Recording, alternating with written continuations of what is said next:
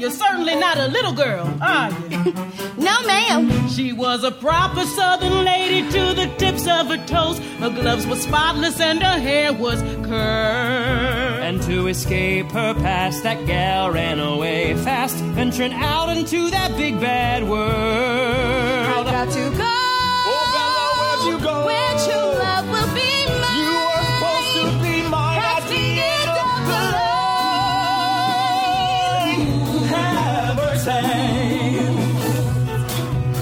she wore her bustle, they would stop and stare. That ain't no bustle, that's my derriere. No, no, no, no. No. That is God's response to my fervent prayer. Big booty Tupelo gal. Some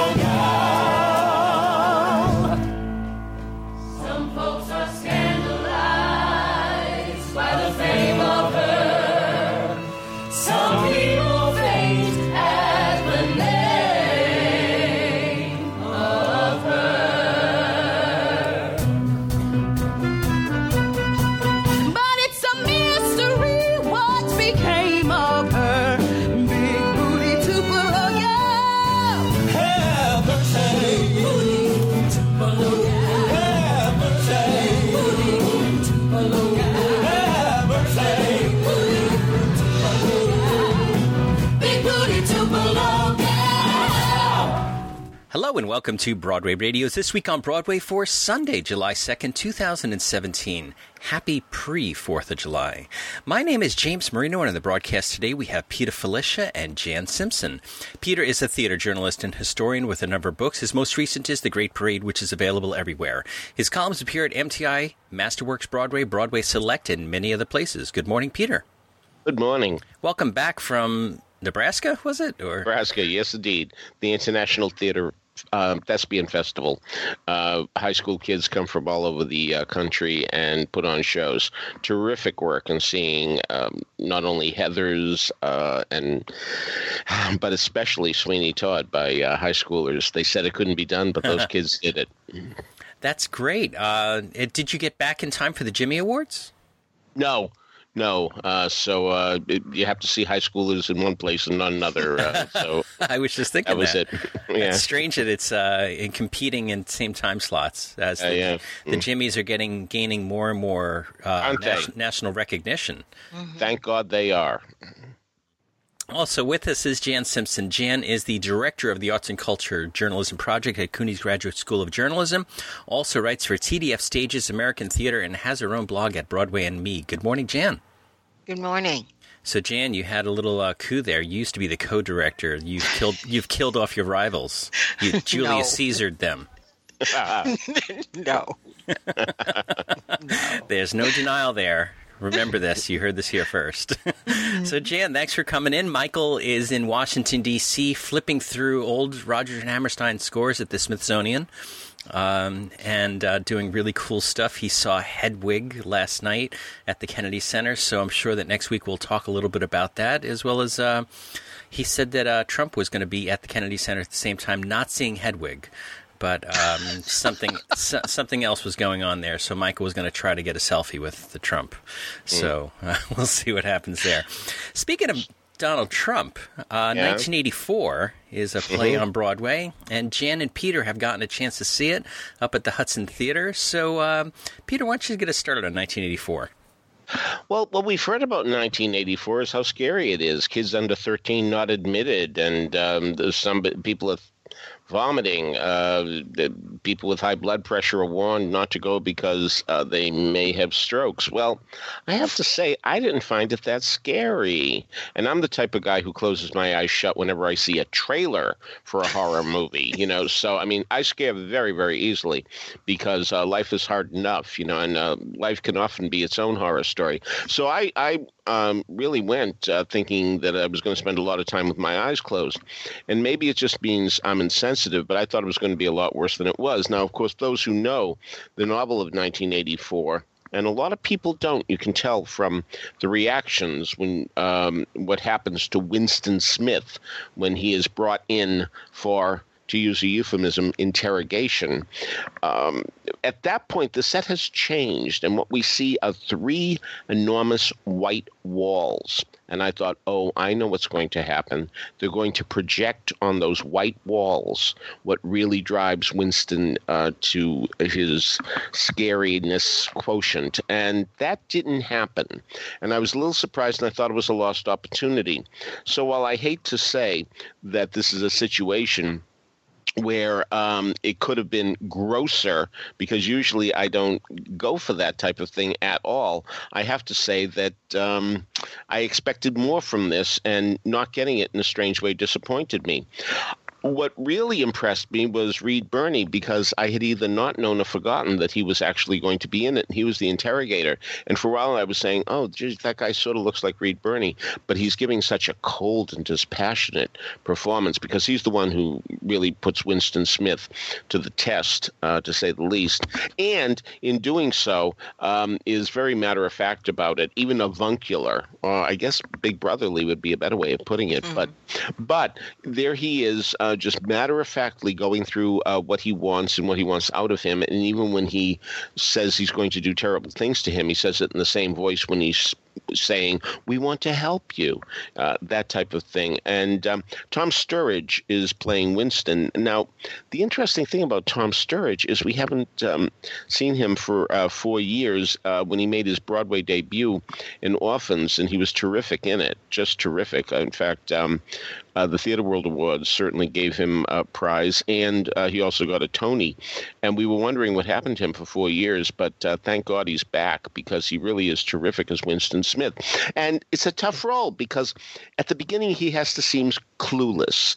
Um, and it's easy to be clueless in this society because, after all, nobody knows exactly what's going on. And his job, in fact, is to rewrite history. So he's very, very confused. However, what he does do is um, meet a woman named Julia, and she, to say the least, comes on to him she doesn't come on to him in a blatant way, but um, she simply slips him a note that says, I love you, which really comes out of the blue. Now, in a society like this, can you trust the fact that a woman is giving you this message? Well, uh, who knows? But on the other hand, when somebody uh, gives you that type of invitation, well, aren't you interested? Sure you are. So so so is Winston here. He's very interested, and we'll see if this leads to his downfall. Who can you trust? You just don't know. Uh, a message like that could mean that she's trying to suck you in so that you can uh, betray yourself. And, uh, and there's a lot of betrayal, a lot of double agents and double crossing in this show. Now, um, it's not an affluent society. Uh, one of the things that affected me um, the most was the fact that they turn on a light switch, the bulb doesn't go on, and nobody is surprised. That's what you suspect in this society.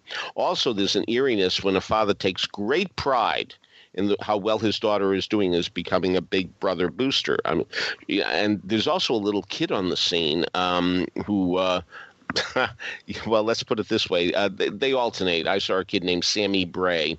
That's a girl. Uh, she makes her character so wicked that she could pass for a reincarnated member of the Hitler Youth. So, um, um, so the father, you know, says, "Amazing how much they know and how much they pick up on." Uh, yes, yes, as Sondheim reminded us, not many years after the real 1984, children will listen, and this is one of the eeriest parts of this play: watching this little Nazi uh, take matters into her own hands. So, um, it, it's it's a pretty good adaptation, but there, there. Uh, aside from the fact that I expected um, the real horror to show up, something that did bother me was that in the book, they find um, Winston and Julia find a space that does not have a television screen. And here you don't watch television, it watches you.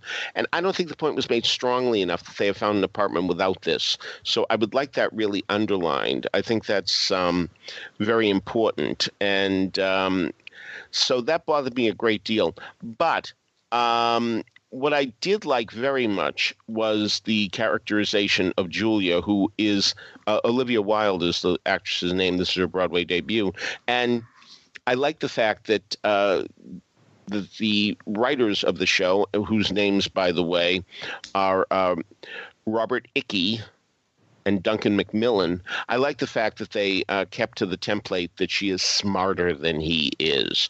That uh, she she's he's a beat behind her. So so I thought that was well done. Um, and uh, we'll see what happens at the end of the show. Who's who's really smarter? I also the other problem was there's a wonderful last line of the novel which I won't give away, and it doesn't show up in this adaptation. I think it's such a good line that it should have been part of it. So this is you know one of those two and a half stars out of four things. And uh, but for those of you who are staying away because you think it's so scary, again you may hate me for sending you to it because you might uh, uh maybe you will find it terrible. Uh, as I say, people are vomiting. So um, but. Um, um, I, I kept my lunch where it was supposed to be. All right, Jan, what did you think? Um, this is one where I uh, agree with Peter just in lockstep. I'm also a real scaredy cat. So I was bracing myself for the um, final scene, which takes up a, a lot of time. The show only runs 101 minutes. Uh, they add on the extra minute to allude to room 101, which is the torture room uh, where Winston is taken. Um, and so I was really bracing. And uh, it's not pleasant, but it's not as horrifying as I had been led to believe. However, I can't help thinking that that's a marketing tool. Ah. that they're trying to uh-huh. get people in. And uh, some of the people at the performance I attended, I think were those audiences they wanted to bring in. There were a lot of people who brought in, maybe more than usual, brought in drinks and during the torture scene which is it's intense and and it's meant to be horrifying not in a horror movie way but horrifying people laughed and I think it's the kind of laughter that maybe people have when they do go see horror movies and um, they're enjoying it in, in, in that way. So I, I think it was intentional to market it this way, but I think it was a mistake. Um, as for the show, again, I agree with Peter. I thought the performances were all very good. Um, but this is weird to say after just saying I thought the performances were very good. I didn't feel anything.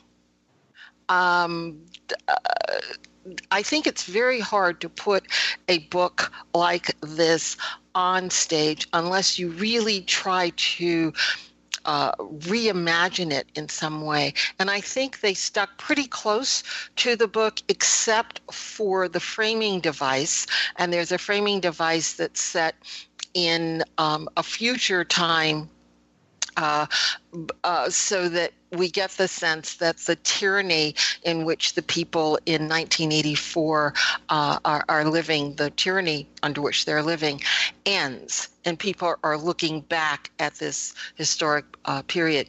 I found that very interesting because uh, there's also been this television show based on Margaret Atwood's book, The Handmaid's Tale and in, which is also a dystopic look at the future under a tyrannical uh, government. And in both, there's the suggestion that we will live through this. It won't always be like this. And I think that that has a, a particular resonance mm. uh, for, for, for today. Um, there's a lot, a lot of use, which I suppose is smart, of screens. Um, not as Peter said in the torture scene, but there is a use of screens. And I think this is supposed to make us aware that Big Brother is watching, that screens are uh, important. Um, but I, I, I might even take away one of those half stars that Peter gave. I think I'm, I'm sort of a two star person on, on this show. All right. So you are feeling nothing. Uh-huh. I, yeah. Mm. Yeah. okay. So uh, that's 1984, which is running through October 8th in a limited run at the Hudson Theater. Um, and we'll have a link to the show page in the show notes if you want to. Oh, check- may I also say though, Yeah. J- uh, James, that this was my first time in the Hudson um, Theater since its renovation You didn't I see did, Sunday. I didn't see Sunday um, in the park. It's a beautiful theater.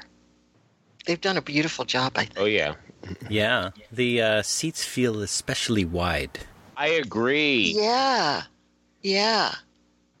It's it's a comfortable, nicely. Yeah, Yeah, uh, I appreciate that they had done that. Um, and let's uh, keep it full of new works. Uh, that it doesn't revert back to a uh, corporate rental space, hopefully. All right. Uh, next up, both of you got a chance to get over to Manhattan Theater Club to see uh, Fulfillment Center at City Center. Uh, so, Jan, why don't you start off start us off with Fulfillment Center? Fulfillment Center is a play by uh, the young playwright Abe Koogler, and uh, the play that his previous play that people may remember is Kill Floor, which I believe was done at LCT three. Uh, last year, starred Marin Ireland as a woman who had recently gotten out of prison, was working in a slaughterhouse because it was the only job that she could get, and trying to pick up the pieces of her life after getting out of prison. This play is set in a warehouse for a big company like an Amazon um, that sends out packages uh, all the time. And its central character is, uh, again, a middle aged woman who, who can't really find any other kind of job. She's really not in shape for this uh, kind of work because it requires a lot of being on your foot feet and racing around, but she needs the job. And it centers on her on her manager at the center, the manager's girlfriend, and a, a, another guy who might be a, a love interest for um, for the uh, main woman. Um, there are only four people. The main woman's name is Susan. I'm not sure though that they use the names. They're they're listed in the playbill, but I'm not sure that they use the names. I don't recall them uh, doing that during the play. Um, this isn't as successful for me as Kill Floor was, but what interested me is the idea of looking at a population that doesn't usually get shown on stage and and this is working class women and it just sort of intrigued me that a young guy would uh, uh, write uh, plays about these kinds of characters. And so um, I suggested, and, and uh, the folks at TDF Stages agreed, uh, that I talk with Abe Koogler. And um, so I did a piece for them uh, on him, and he's he's an interesting guy, and a lot of his own uh, uh, background is. Uh, Obviously, he's not a middle-aged woman, but a lot of his own background is reflected uh, in this particular play, which is set in uh, New Mexico. He told me that his parents have um, retired to New Mexico, and New Mexico is almost a, a, a character um, in the play it's it's one of the many plays I've seen recently that have been staged with the playing area as almost like a runway in the middle and people sitting on opposite sides. Um, people seemed really unhappy with Mm. The staging of this particular one. And um, as as uh, my husband and I were leaving, I heard a lot of people talking about it's like a tennis match, and I didn't come to see a tennis match because you have to really look back and forth as the characters were uh, uh, racing uh, back and forth. But it did give a, a look at life uh, among people who don't have um, a lot of choices the woman Susan and the man who becomes kind of her love interest. And it, another thing it does that I found a lot of young playwrights doing that I really um, want to applaud and, and, encourage is we talk a lot about diversity in the theater in terms of racial diversity. And a lot of young playwrights are just writing characters in and uh, who are people of color. And in this particular case the supervisor is uh, a white guy. He's an mba from some uh, where and he's in uh, at this New Mexico uh, facility as a checkoff as he works his way up um, the the corporate ladder. And his girlfriend has joined him, has recently joined him in New Mexico. They come from New York. She's unhappy being there, and she's black not a lot of is made of the fact that she is black but not only has a black actress been cast but she is written as a black woman who who's feeling sort of out of sorts in this new mexico place but the real dynamic of her character is not race it's her relationship uh, with her, her her boyfriend. She wants him to uh, speed his way up the corporate ladder so that they can get the hell out of new mexico. So there's a lot a, a lot going on that's interesting that Koogler is doing but the play itself for me didn't work as as as well. There weren't beats that were resolved when you when you left I don't know. What did you think, Peter? Did you see?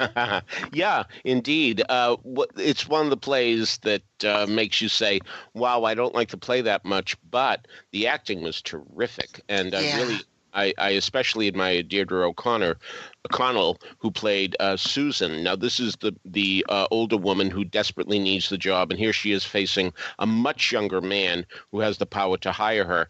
And we see in him a humanity because he feels bad. He knows she's not going to be able to do it, but she's pleading so hard because you really know that it's life or death for her if she's going to get this job or not. And he does take pity on her. That pity will only last so long, however um, Bobby Moreno is the boss, and there he is, flustered through the entire thing because he he just wants her to succeed and he knows that she won't. And he's the one who has the girlfriend, mm-hmm. um, the black girlfriend, who, uh, yes, is not happy in New Mexico at all. And uh, but the thing is, the promise is, if he does very well in this job, then they'll be able to move to Seattle, which does seem to be uh, at least a better place uh, than um, New Mexico, as we're led to believe. It's never specified, I don't think, whether we're in Albuquerque or Santa Fe or wherever. It seems to be the middle of nowhere, New Mexico, because she seems to have a lot of dialogue like that. What she does is she gets, um, she tries to get involved with another man. I mean, even though she's with uh, Alex, she is not going to just let it be. She is going to see if somebody else can um, interest her. And this really turns out to be that the boyfriend you know is better than the boyfriend you don't know because Frederick Weller plays the guy that she uh, takes up with. And boy, is he a horror show. So that's a big problem as well. But really, uh, it's, it's worth seeing because Deirdre O'Connell gets the entire aspect of what it is to be um, somebody whose best years are behind her, somebody who has knees that are taking over with pain. And here she is doing this job that even she knows she's not going to be able to do but the fact remains that she needs the money, and uh, it's one of those situations where you think that the victory is getting the job, and then you realize what the job is, and you can't mm-hmm. do it, and you don't like it, and all that goes with that, and yet you still have to plead every day that you stay on because the money is the important thing. So um, it's an okay play, but you know, here I am wishing. Um, I've always wished that Thornton Wilder had written his fourth new play. What I mean is the matchmaker is set in New York. Our town is set in New Hampshire. Skin of Our Teeth is set in New Jersey. Where's the New Mexico play? I wish he had written it, but um, that would have been good. But unfortunately, um, Abe Koogler uh, decided to write one in New Mexico. And while there are flashes of intelligence and interest, um, boy, I uh, I just didn't take to it as much as he wanted me to.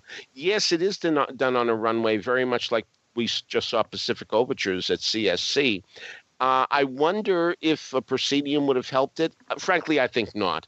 I don't think that was the problem. Uh, uh the staging didn't bother me whatsoever. Um, and who knows, maybe this is because um, it was an economical way to do it, because needless to say, a runway uh, costs substantially less than building a Costco like set.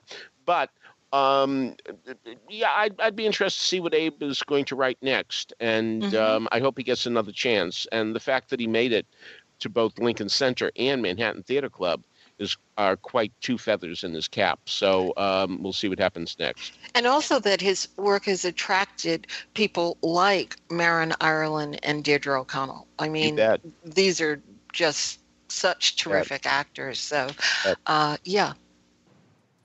So um, that is Manhattan Theater Club's production of Fulfillment Center over at Manhattan Theater Club Stage 2 at City Center. Uh, I have a link to Jan's interview, What Happens in the what happens when there's class conflict in the workplace over at TDF Stages. That's in the show notes in case you want to uh, jump over and check out uh, that article as well. Thanks, James. Oh, absolutely. So, next up, Jan, you jumped on a train and went to Napoli, Brooklyn. I didn't know there was a Napoli in Brooklyn. yeah. Uh, uh, well, maybe you didn't do that. So tell us, what did you do? uh, this is a show that um, the Roundabout is showing in its Laura Pels uh, theater, and. Um, they are, and I think they are to be applauded for this. They introduce playwrights in their small black box space.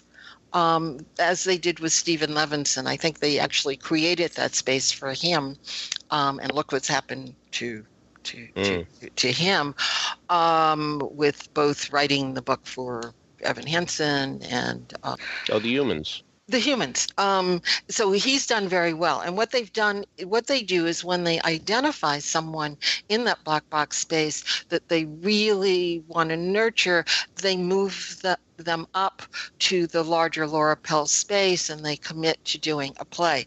Um, Meghan Kennedy is a playwright who had done uh, a piece for them earlier that I did not see, but um, I think it was called um, "Too Much, Too Much, Too Many." Um, and and this is her second production with them. This is a play that's set in uh, uh, Park Slope, Brooklyn, in 1960, and Park Slope in 1960 was not Park Slope today. Um, Park Slope today is, you know, a very upscale affluent community. And then and then in the uh, mid-century uh, uh, it was more of a working class immigrant um, community. And it centers around sorry this particular family the muscolino family. And the husband and wife are immigrants uh, Luda Ludovica is her name. She's called Luda, and her um, husband Nick, and they have come from uh, Naples and, and in Italy, and they've settled here in Brooklyn. He has uh, some sort of laborer type of job, and they have three daughters. As Nick uh, uh constantly reminds his wife if they had stayed in Naples, they would have had sons. But coming here to America, they've had daughters. And they have three daughters. They're a very poor family. The daughters all share one bed. Um, they are they range in age from about 21 22 to 16 the eldest daughter uh, was forced to leave school get a factory job of her own to help uh, the family financially. The middle daughter is is sort of the hellraiser of uh, the family, smart and runs off at the mouth and. Um, challenges uh, the father, which turns out not to be a good thing. Nick is abusive both to his wife and his children, and at one point, uh, before the play begins, he has beaten uh, this middle daughter, Vita, so uh, severely that she was hospitalized and is now staying at a convent in the neighborhood. It isn't clear if the idea is uh, to that she will learn to be more obedient in the convent or if the convent is actually a refuge so that won't be able to get to her as easily. The youngest daughter is 16 and she is unusually for the time uh, uh, uh, an out lesbian. She has realized uh, her her her sexuality. She has fallen in love with her best friend, who is the daughter of the neighborhood butcher, and they are planning to run away together when the show begins. Not just run away together; they're planning to stow away on a ship uh, to France because they believe in French that girls like us, they say, will be able to be freer and they'll be able to walk down the street holding hands and smoke cigarettes. And that's their, their sort of ideal fantasy the mother is uh, tries to hold everything together she uh, talks regularly to God, but she's um, uh, not as traditional as one might think because she's always challenging God and saying, you know, you got to get your act together and help out better here. Um, and she also has a flirtation with the butcher, who's in, who's a nice Irish guy and who is also enamored of her there is so much going on in this play. It's only 90 minutes. And no, I'm sorry, it's not 90 minutes. It's it, it, it is two acts but there's so much going on. We also have a friend of the daughter in the in the factory. The friend in the factory is a black woman who helps the daughter learn how to read. She doesn't know how to read. So we've got that plot line. We've got the butcher and the mom plot line. We've got the abusive father plot line. We've got the uh, lesbian daughter. We've got so much going on. And then at the end of the first act, there is a dramatic event that happens that's based on a real life uh, event that happened in the Park Slope and Staten Island air, uh, areas in 1960. I'm not going to say much about it because actually experiencing that seeing that and experiencing that was the best part of the um, evening. So I don't want to ruin that for anybody who goes. Then when we come back, it's sort of the aftermath of this event and what happens to the characters. But because there's so much going on, the playwright never has a, she just doesn't have a chance to develop these people as real people. So they're just sort of stereotypes. I'm the religious mother who argues with God. I'm the lesbian daughter. I'm the big mouth daughter. I mean, so, and, and, and it's sort of, uh, I'm the abusive husband. It's done in very broad strokes. And at the end, she has a couple of speeches that are emotional speeches that are supposed to tie this all together and also supposed to tie it to the fact of look at the lives of women in that time and so one realizes that's what the play is supposed to be about but by that time i i just was not caring i was just out of there on the other hand the woman seated next to me loved this play. She mm-hmm. laughed at every single sort of weak joke. She literally cried, took out her Kleenex, wow. wiping away tears. And throughout the play, she kept glaring at me because I was not responding. Um, and so and uh, there were people who stood up and and and, and applauded afterwards. So uh, you know, it's a very traditional play. Um, I, I, uh, uh, heard uh, someone say, you know, this is an old kitchen sink drama. They've even got the kitchen sink. They do on stage. Um, so if that's the kind of old-fashioned uh, mid-century play that you enjoy. The the cast is is quite good.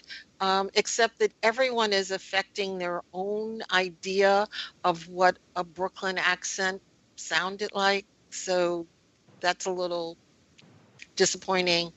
But it, there are people, there is an audience for this play, and people really enjoyed it. It's just that that audience did not include me.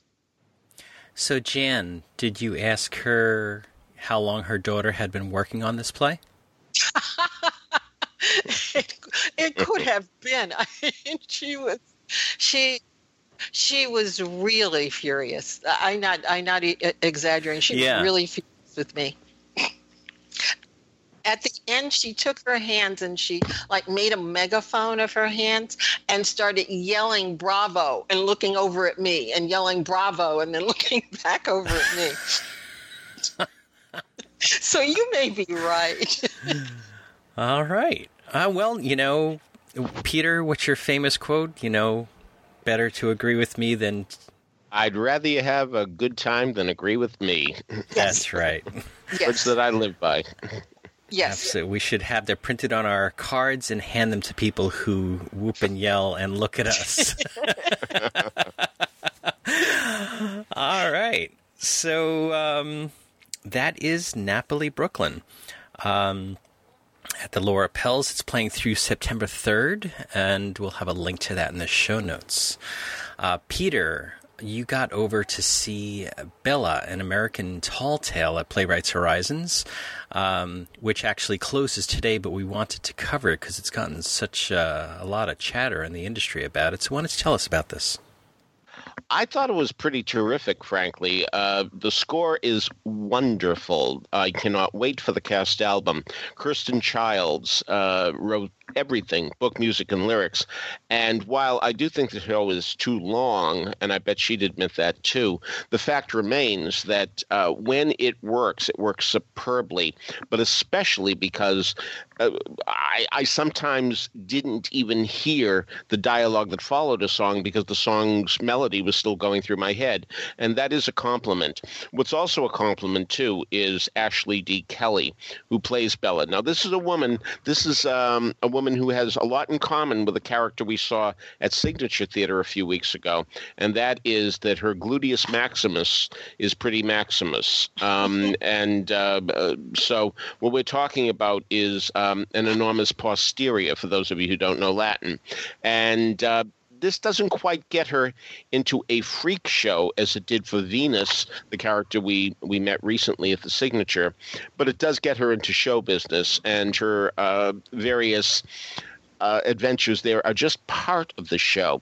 Most of it has to do with the fact that she's uh, traveling on a train and she meets a supporter who very much likes her, maybe even loves her but she's loyal to a man that she's going to see.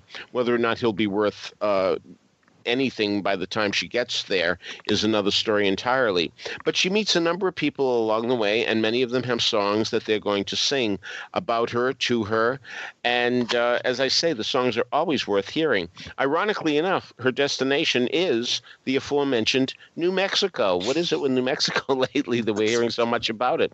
So, um, so that's uh, something that uh, is kind of surprising to hear New Mexico mentioned again. But I'm telling you, Ashley D. Kelly, um, a, a, a, woman of a certain size, uh, will say, dominates this show so wonderfully. There is never a moment where she doesn't intrigue you. Never a moment, and never a moment where the music doesn't um, send. Well, at least me. I don't know about you, but sends me into raptures. So um, I think this is something that really deserves a cast album, and I do believe that somebody should come in and help Kirsten Childs edit it because mm-hmm. this story should, um, shouldn't take as long as it takes because it's really more more than two and a half hours. Um, it may have started late at eight o'clock, but I noticed that I was getting out well after ten forty, and um, so that's that's just too long for this story. That shouldn't take nearly as long as I'm making in my review. I'm going on too long myself. But anyway, it does close today. I don't know if we'll see it again. I hope we do in an edited form. But I will say this: if the cast album is made you're going to have a wonderful time with it, a wonderful time with it, and terrific lyrics as well. Um, not only do they rhyme very well, but they illuminate the characters extraordinarily well. So uh, keep an eye out for the cast album of Bella if indeed uh, you missed it uh, at uh, Playwrights Horizons. I think the cast album may be better, at least for me, than the show was. I I thought the show was kind of a shaggy dog show. I there was there were so many questions that were unresolved for me. I mean, uh, and maybe you can resolve them. Um, I couldn't tell if she was fantasizing um, these these people and experiences as she was having as she was traveling across the country. And she's traveling across the country right after the Civil War. She's a she's a a, a, a black woman. Her uh, her fiance is a Buffalo soldier, one of the uh, soldiers in a black unit that were sent out to uh, fight the Native Americans. Um, uh, I couldn't tell if the the fiance was for real. I couldn't tell. There was an incident that happened to her uh, in her hometown with a, a, a, white man who sort of ran the town. And I couldn't tell exactly what that interaction was. So I, I sat there a lot of the time confused, although I enjoyed the music. So I think the cast album would maybe be a better way for me to go. But did any did, did, uh, were any of that clear to you? I can't say that it occurred to me that it was going through her head. I took it at face value that this was really happening. Okay. Uh, but now I'd like to see the show again with that in mind and see if I did miss that or if indeed it's there. So uh, I'm afraid I have no definitive answer uh, on that what about the interaction between her and the the man that she was running away from? Oh yes, uh, we didn't. Even, I'm sorry, I didn't mention that whatsoever. Yes, there is a situation where she had to get out of town because there was a white man uh, who uh, we get the impression raped her. At least uh, we don't really quite see that in any flashback, but um, but we do uh, get the impression that's what was going on, and uh, she took some sort of revenge on him. That wasn't clear to me what the revenge was, but um, so she had to get out of town, take an assumed name. I didn't like the idea that she kept forgetting her assumed name uh, because I thought it made her seem a little on the stupid side but uh, and it, it, happens endlessly that uh, she just doesn't remember her name that she she gives her actual name. So um, uh, yeah I, I, will admit that that wasn't uh, that seemed a little sharp one to me but um, you know they're called musicals and as a result the music really carried me through. Yeah yeah. Okay. So um, yeah, we'll have to look and see if we have uh, a cast recording coming from uh, this production. Although uh, rumor has it that um, that they're going to try to restage this somewhere else. So we'll That's see. Good uh, what happens there, and perhaps uh, some editing, as as Peter mentioned. Next up, uh, Jan, you got over to Manhattan Theater Club's production of Cost of Living, which we've talked about before, but we'd like, want to hear your take on it. So why don't you give us uh, your thoughts? This is a show that I I, I really liked, um, or at least I liked uh, all the way until the last scene. I had some problems with that, but uh, as people already know it's two separate stories uh, that track that run parallel about um, caretakers, people who are taking care of physically disabled people. In one uh, instance, it's a woman who's been hired to help a man who lives on his own but who has a cerebral palsy. He's a young graduate student at Princeton, and she's hired to come in and shave and and actually uh, help him shower uh, every day to brush his teeth, things that he cannot physically do. The other uh, story that's running parallel is a woman who was in uh, an accident. We're not clear exactly what kind of accident. Um, her uh, left her crippled. Her legs have been actually amputated, and her ex husband steps in, or at least they're in the process of divorcing. And he is actually living with someone else, but he's her emergency contact uh, remains her remained her emergency contact. And so when she's in this accident, he's called and he steps in and becomes her care uh, taker. She she becomes actually not just crippled, but actually it seems uh, quadriplegic, and so she can't wash herself. She can't do for herself. Um, the scenes I thought were were were were funny, unexpectedly funny. They were also very touching, and they were also, I think, dealing with the question of what is how do we interact with one another and I think the the playwright um, Martyna Majok, I think uh, is how you pronounce her name, is her answer seems to be that we we care for one another. We literally care for one another. We fulfill the needs, the literal needs of one another, and um, uh, and she tracks that in this play. Um, I've always, not always, but I've long been um, a fan of the actor Victor Williams, and I've seen him in other productions, and he's always stood out. Um, just because of the sincerity of, of his performances. And he is marvelous here. He's just so compassionate, so sympathetic. Um, and at the same time, you see his own need. Um, it, it, it's a wonderful performance. The thing that's particularly special about this production is that the two uh, actors who are portraying the people with disabilities actually have disabilities. Um, the man who uh, plays the graduate student is someone named Greg Maz. Gala, I think is how you say his name, and uh, he actually has cerebral palsy, not uh, as severe, it seems, as the character, because the character is in a wheelchair, and at the curtain call, he walks out on stage.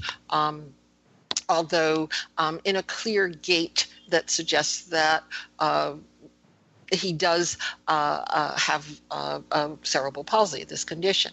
The woman, um, it does, uh, her legs are amputated, and at the curtain call, she walks on with prosthetic legs. They are both terrific actors just you know not uh, i i think someone on the show said before not just terrific for disabled actors. They're both terrific actors, um, and I wanted to see them both in other uh, uh, performances. At the performance that I attended, uh, the actress Ali, um, uh, now I'm forgetting her name. She's a young actress who was in the Deaf West production of. Um, Spring Awakening. Spring Awakening, and uh, mm. she was in the wheelchair, and she was at this performance, and I didn't know if you know she just came as an audience member, or she came because this is something that she herself would like to uh, uh, uh be a part of and uh, uh, perform. Um, but a very very moving play and. Um, a lot of simple but elegant dialogue because it's very simple the way people speak and yet there's so much meaning resting under uh, their words. I think this woman um, uh, has the ability to be a really significant um, uh, playwright and is someone again martyna majok someone to keep an eye on it, it was um, my favorite thing that I've seen uh, over the past month. I thought it was really good. Interesting that um, we have a couple of shows uh, playing right now about caregivers and the role yes. reversal. Um, have either one of you seen Marvin's Room yet? No. No, I'm going this coming week, but I haven't seen it yet. All right, so we'll have to talk about that uh, in in subsequent episodes. But I'm interested to hear the feedback on that as well. Peter, you got a chance to get down to uh, the meatpacking district where you saw a production of Seeing You, which is an immersive theater um, uh, show. I think it's in the same space as uh, Sleep No More uh, was playing. So um, tell us about Seeing You. No, it's not in that space. Um, it, no, um, it's uh, 450 West 14th Street, right uh, next to the stairs to take you up to the High Line. So uh, that should make it clear to a lot of people who have been uh, there. This is the damnness thing. Uh, it's more of a, it's more of an art installation than uh, than a, a show. But you go in and uh, well, I was speaking immediately to uh, uh, Lloyd Russell, as he calls himself, who is a congressman from Hoboken. It takes place in Hoboken, by the way, the whole show. Um, and um, I said, Oh, were you born in Hoboken? And he said, Yes, indeed. Did you go to high school in Hoboken? He said, Yes, yes. I said, uh, Where was the high school? Silence.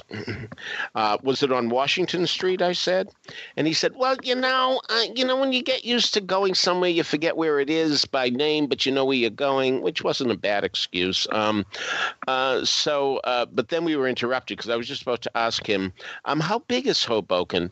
And I wanted to see if he would say, "Well, it's a mile square. In fact, it's known as the Mile Square City." So, uh, but I didn't get a chance to do that because we were rushed over to see various scenes here and there. There are little vignettes going on here, there, and everywhere in this uh, empty room. One of them is uh, in a men's room where a soldier is um, coming on to another soldier, uh, not just coming on. I mean, he is really uh, backing him against the wall because he wants what he wants.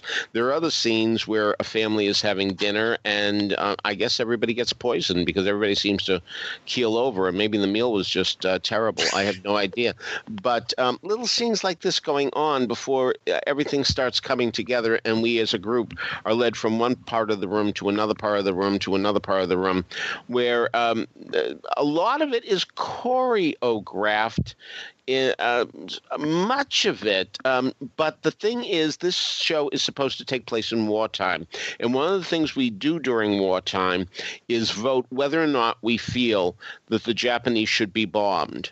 Um, is it a, is it fair? Under the circumstances to uh, send the atomic bomb over to Japan to wipe out um, one city and then two cities worth of people. And uh, a lot of people. Uh, were writing down what they felt. We don't find out what the majority feels, which I think we should. Uh, would people say, hey, they had it coming? After all, they're the ones who started this, or no, it's too terrible a thing to do. So why ask the question if you're not going to have uh, it answered in any way, shape, or form? I, I thought that was a, a big failure. But um, when the choreography happens, it sometimes happens uh, between a man and a man in a romantic situation, a man and a woman in a romantic situation. But given that we're in the 40s, I don't understand why the music is so contemporary that they're dancing or better, writhing to. It's the type of choreography that you really get the impression that whoever was in charge, and there are no playbills, at least I didn't get one either before, during, or after, that uh, the choreographer said, uh, just do anything, just move. You know, it, it comes across as that. Um, uh, there are two period numbers. Uh, one is uh, Boogie Woogie Bugle Boy, and the other is I'll Be Seeing You, which is where the show gets its title. And uh, those one, uh, both of them are done as performance numbers. Um, one is in a USO type show that gets uh, pretty uh, much interrupted by a lot of chaos.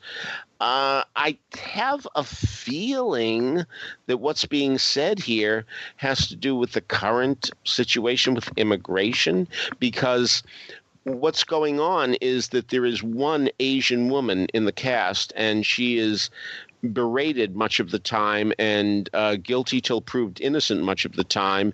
And much of the the conflict seems to be that she is not being trusted by anyone, and she is an outcast everywhere she goes.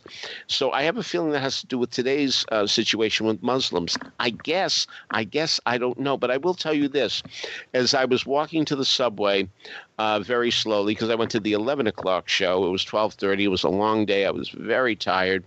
Uh, one of the young actors uh, zipped by me just as I was going down the subway stairs and said, "Great show, huh?" and I said what I always say in these situations. I said, it reminded me a lot of Man of La Mancha. Um, I know that makes no sense. I just like saying it, you know. Some I have to remember that. and and T said, "What?" I said, "Man of La Mancha." He had no idea what I was talking about, uh, and simply repeated, "Great show, huh?" And I threw out my hands wide and said, "But what does it mean?" To which he to which he shrugged his shoulders, put in his Metro card, went to the L train, and that was the end of that. So, um, so if he can't tell you, I certainly can't tell you either. So, uh, Was it a long show? Did you get to sit down? I did get to around? sit down. I did get to sit down simply because when talking to Lloyd Russell, he uh, felt, okay, this guy wants to play ball with us, so let's see what we can do with him. So I was the first person to vote on whether or not to um, uh, uh, punish the Japanese severely. So um, uh, he, he uh, so I did get to sit. Otherwise, you are standing during the entire show, unless you care to sit on the floor during one scene, where you're encouraged to do that. So, uh, but yes, it is walking around a lot. And uh, there are times when you have to stick out your tongue because a nurse is going to examine you, that type of thing. And you know, th- this comes back to the thing that I always admired about Tony and Tina's wedding, and that is the fact that if you wanted to play ball with them, they would play with you all night long. But if you just want to sit and eat your ziti and don't bother me, they didn't bother you for two seconds. And here you are drawn into the action whether or not you want it. They pull you, they push you here, they push you there. Get over here. No, no, no. In this circle. No, no. Stand in this white line. All this kind of stuff. There's a lot of demands that are made on you in this show.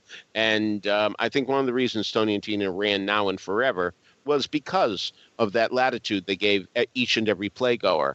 So um, it's not here. So be prepared to stick out your tongue and have your teeth examined at one point um, to see whether or not you can give blood. So uh, How long Uh, does it- it run? How, I mean, how long? Yeah. It's uh, running through July 30th. No, no, no. I mean, um, I'm uh, Running the, time. the Running running, time. time.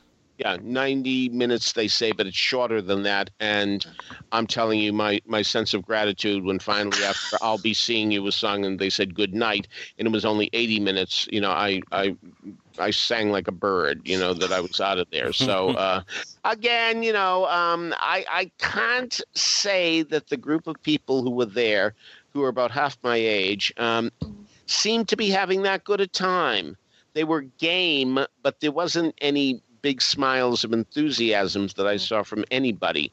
So uh, I don't know if this will be success. I don't know how these people got there, why they went, uh, how they heard about it, or anything like that. I don't know if it was all paper. I have no idea. But um, nobody seemed to really be in the spirit of it and have this terrific. Oh boy, isn't this great? Oh, this is so different. Wow, this is weird. You know, none of that stuff. It was just okay. Uh, if I have to stand here, I will stand here. And what's happening next? Okay, I'll go along with it. Why not? But no real enthusiasm. So uh, a few things. So my my mistake at the beginning of this uh, section was because I made a terrible fatal flaw of uh, of trusting a real estate website to give me theater news. Uh, they had uh, it said in this in this uh, real estate website that it was at the same spot of Sleep No More, but what they really meant to write there, which they get into in a errata at the end of the column, is that it uh, this space 450 West 14th Street was rented by uh, Randy Weiner, um, who is the same producer as Sleep No More, and they said that Sleep No More was moving down there. Uh, into that space, but then they had a correction that it's not moving down there to that space.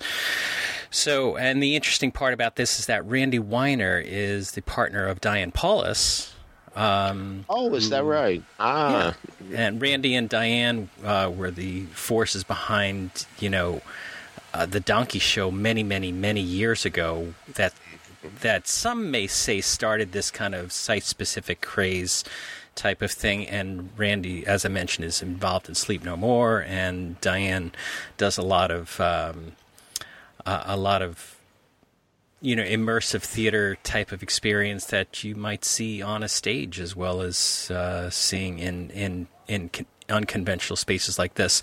The last thing that I want to mention is that. Um, I got a chuckle out of the New York Times review of Seeing You, which um, was re- reviewed by Brantley and Jesse Green in a joint column. Uh, and the thing that says our chief theater critics went to see the interactive performance piece on the same night, expecting to have vastly different experiences. They didn't. So I will link to that in the show notes if you'd like to read what Mr. Brantley and Mr. Green had to say about uh, their experience at uh, seeing you. Uh, and I guess that wraps it up for today. So before we get on to double trivia bonus round, uh, I want to remind everybody that you can subscribe to these broadcasts by going to the front page of BroadwayRadio.com.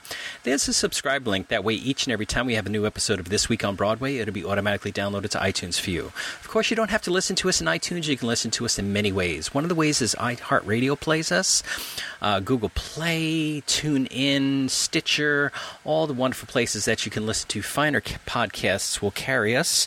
Uh, Broadway World Radio plays us Wednesdays at noon, Thursdays at 7 p.m., and Saturdays at 2 p.m. if you want to stream us. And contact information for Peter, for Jan, for me, for Michael, for everybody else here at Broadway Radio can be found at BroadwayRadio.com. And uh, links to some of the things we've talked about today, including Jan's column on uh, TDF stages um, about uh, Fulfillment Center and the Times Review and some other little tidbits here and there. So, first of all, we're going to have Ron Fassler from last week join us to give us the answer to last week's trivia. Ron, welcome back. So, why don't you give us your answer to last week's trivia question? Oh, it's my pleasure. The question was that with Jane Greenwood finally winning a Tony Award after 21 nominations, someone has now taken on the mantle of being the oldest living person nominated for the most Tonys without a single win. So my question was who is that and how many Tonys were they nominated for? And doing the math, I came up with the choreographer, director, even book writer, Graciela Daniele. Ah. She's been nominated eight times for choreography, once for her direction, which was in 1991 for Once on This Island, and once for the book of a musical, 1996's Chronicle of a Death Foretold. So, with 10 nominations, the 77 year old Graciela Daniele, I believe, is the oldest living Tony nominee to not have a win. Let's keep wishing her luck. Yeah. Thank you so much, Ron. My pleasure. And now, Peter, why don't you give us the answer to trivia from two weeks ago? Okay, the question was a movie was once made of a Broadway musical. It starred three performers. The first build would later do the lead in a film version of a play written by a man who had a theater named after him. The second would later direct a film version of a smash Broadway musical. And the third would much later become the subject of a musical. What's the film, and who are the three people who starred in it? Uh, Jack Leshner said, Peter, I have a feeling this isn't what you had in mind, but it works. And he said, On the Town was based on a Broadway musical and it starred Frank Sinatra, Gene Kelly, and Betty Garrett. Now, Frank Sinatra starred in the movie of Come Blow Your Horn, which was written by Neil Simon, who has a theater named after him. Gene Kelly directed the movie of Hello Dolly. Betty Garrett was the subject of her own one woman show, Betty Garrett and Other Songs. Well, yeah, sure, Jack. Um, I, I, agree. But, you know, Betty Garrett, um, you know, being the subject of her own one woman show, um, I, I would say that's a good answer, but I don't think it's the best answer. And I think Sam Gonzalez had the best answer, which was Paint Your Wagon, because Lee Marvin later appeared in the film The Iceman Cometh, written by Eugene O'Neill, whose name is on a 49th Street Theater. Clint Eastwood directed Jersey Boys, a smash Broadway musical, uh, on film. And Jean Seberg was the subject of Jean, a musical Marvin Hamlisch did with Christopher Adler, that's Richard's son, that to this point is only played in England. So that's what I had in mind. Okay, new one. What do these characters in musicals have in common?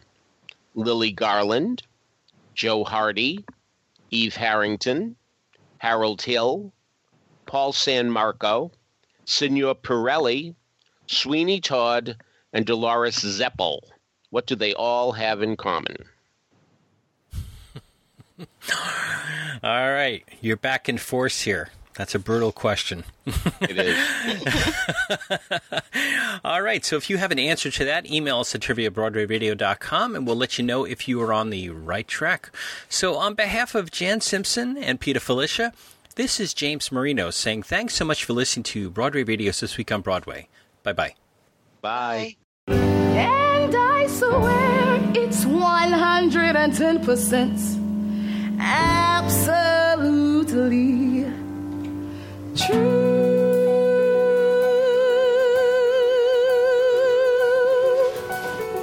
She was a Wild West figure with a Wild West figure. Had me this book that could take me away. What was the subject? All about traveling the world. Her glorious muscle is causing a rustle. That girl is the reason for the invention of the bustle. My imagination gets me in trouble sometimes. Senorita, I, I could be the sunshine, I'd give you all the warmth you seek. Senorita. The only one a strong black woman can depend on is herself. There is one thing